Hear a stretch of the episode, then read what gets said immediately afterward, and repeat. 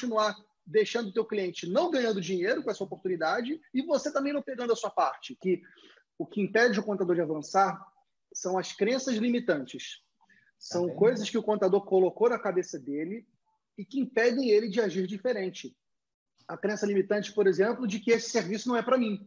É, tem muito, muito contador que acha, como a gente falou antes, que esse assunto de recuperação de créditos tributários não é assunto para ele. Espera aí, o, o, empresário contábil já faz todo o processamento fiscal, toda a apuração fiscal, a escrituração das notas de entrada, notas de saída, a orientação para o cliente. Pô, peraí, por que esse assunto não é para o contador? Uhum. O risco, a responsabilidade já está com você, meu amigo. Meu amigo, eu não quero te contar nada não, mas você já está no risco. Continuar deixando o teu cliente não ganhando dinheiro com essa oportunidade e você também não pegando a sua parte.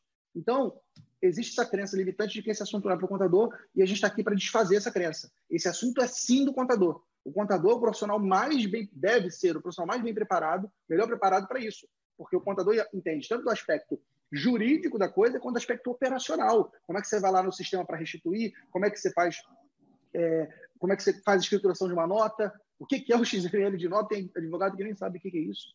Então, essa é uma crença limitante. Outra crença limitante que existe é da fiscalização. Ah, não, se eu restituir o imposto do governo, o governo vai me fiscalizar. Contador, contadora, você sabe disso. A malha fiscal é automatizada já tem um tempão. Desde 2015, né, que o, o SPED está avançando cada vez mais, o cruzamento eletrônico de arquivo, não vai ser restituição que vai, saber, vai fazer isso, não. O, o Estado já sabe que você está tributando errado. A questão é que o Estado não é mais do que Tereza de, de Calcutá. Ele está ali para arrecadar imposto. Se você está pagando a mais, o problema é teu. O problema é teu. Cabe a você pegar, pagar, ter o menor sacrifício possível. Mas ele sabe as informações. Ele tem a nota de entrada, tem a nota de saída, tem o cruzamento de informações. Então, não vai ser isso que vai fazer você ter uma fiscalização maior ou menor. Pelo contrário, se você orienta o seu cliente a exercer essa oportunidade, você está fazendo ele andar na linha.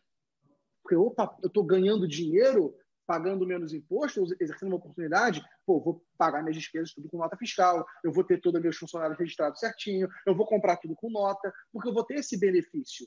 As empresas que exploram essa oportunidade, não por coincidência, geralmente são aquelas empresas mais certinhas elas andam na linha porque elas são educadas e monitoradas por um contador consultor.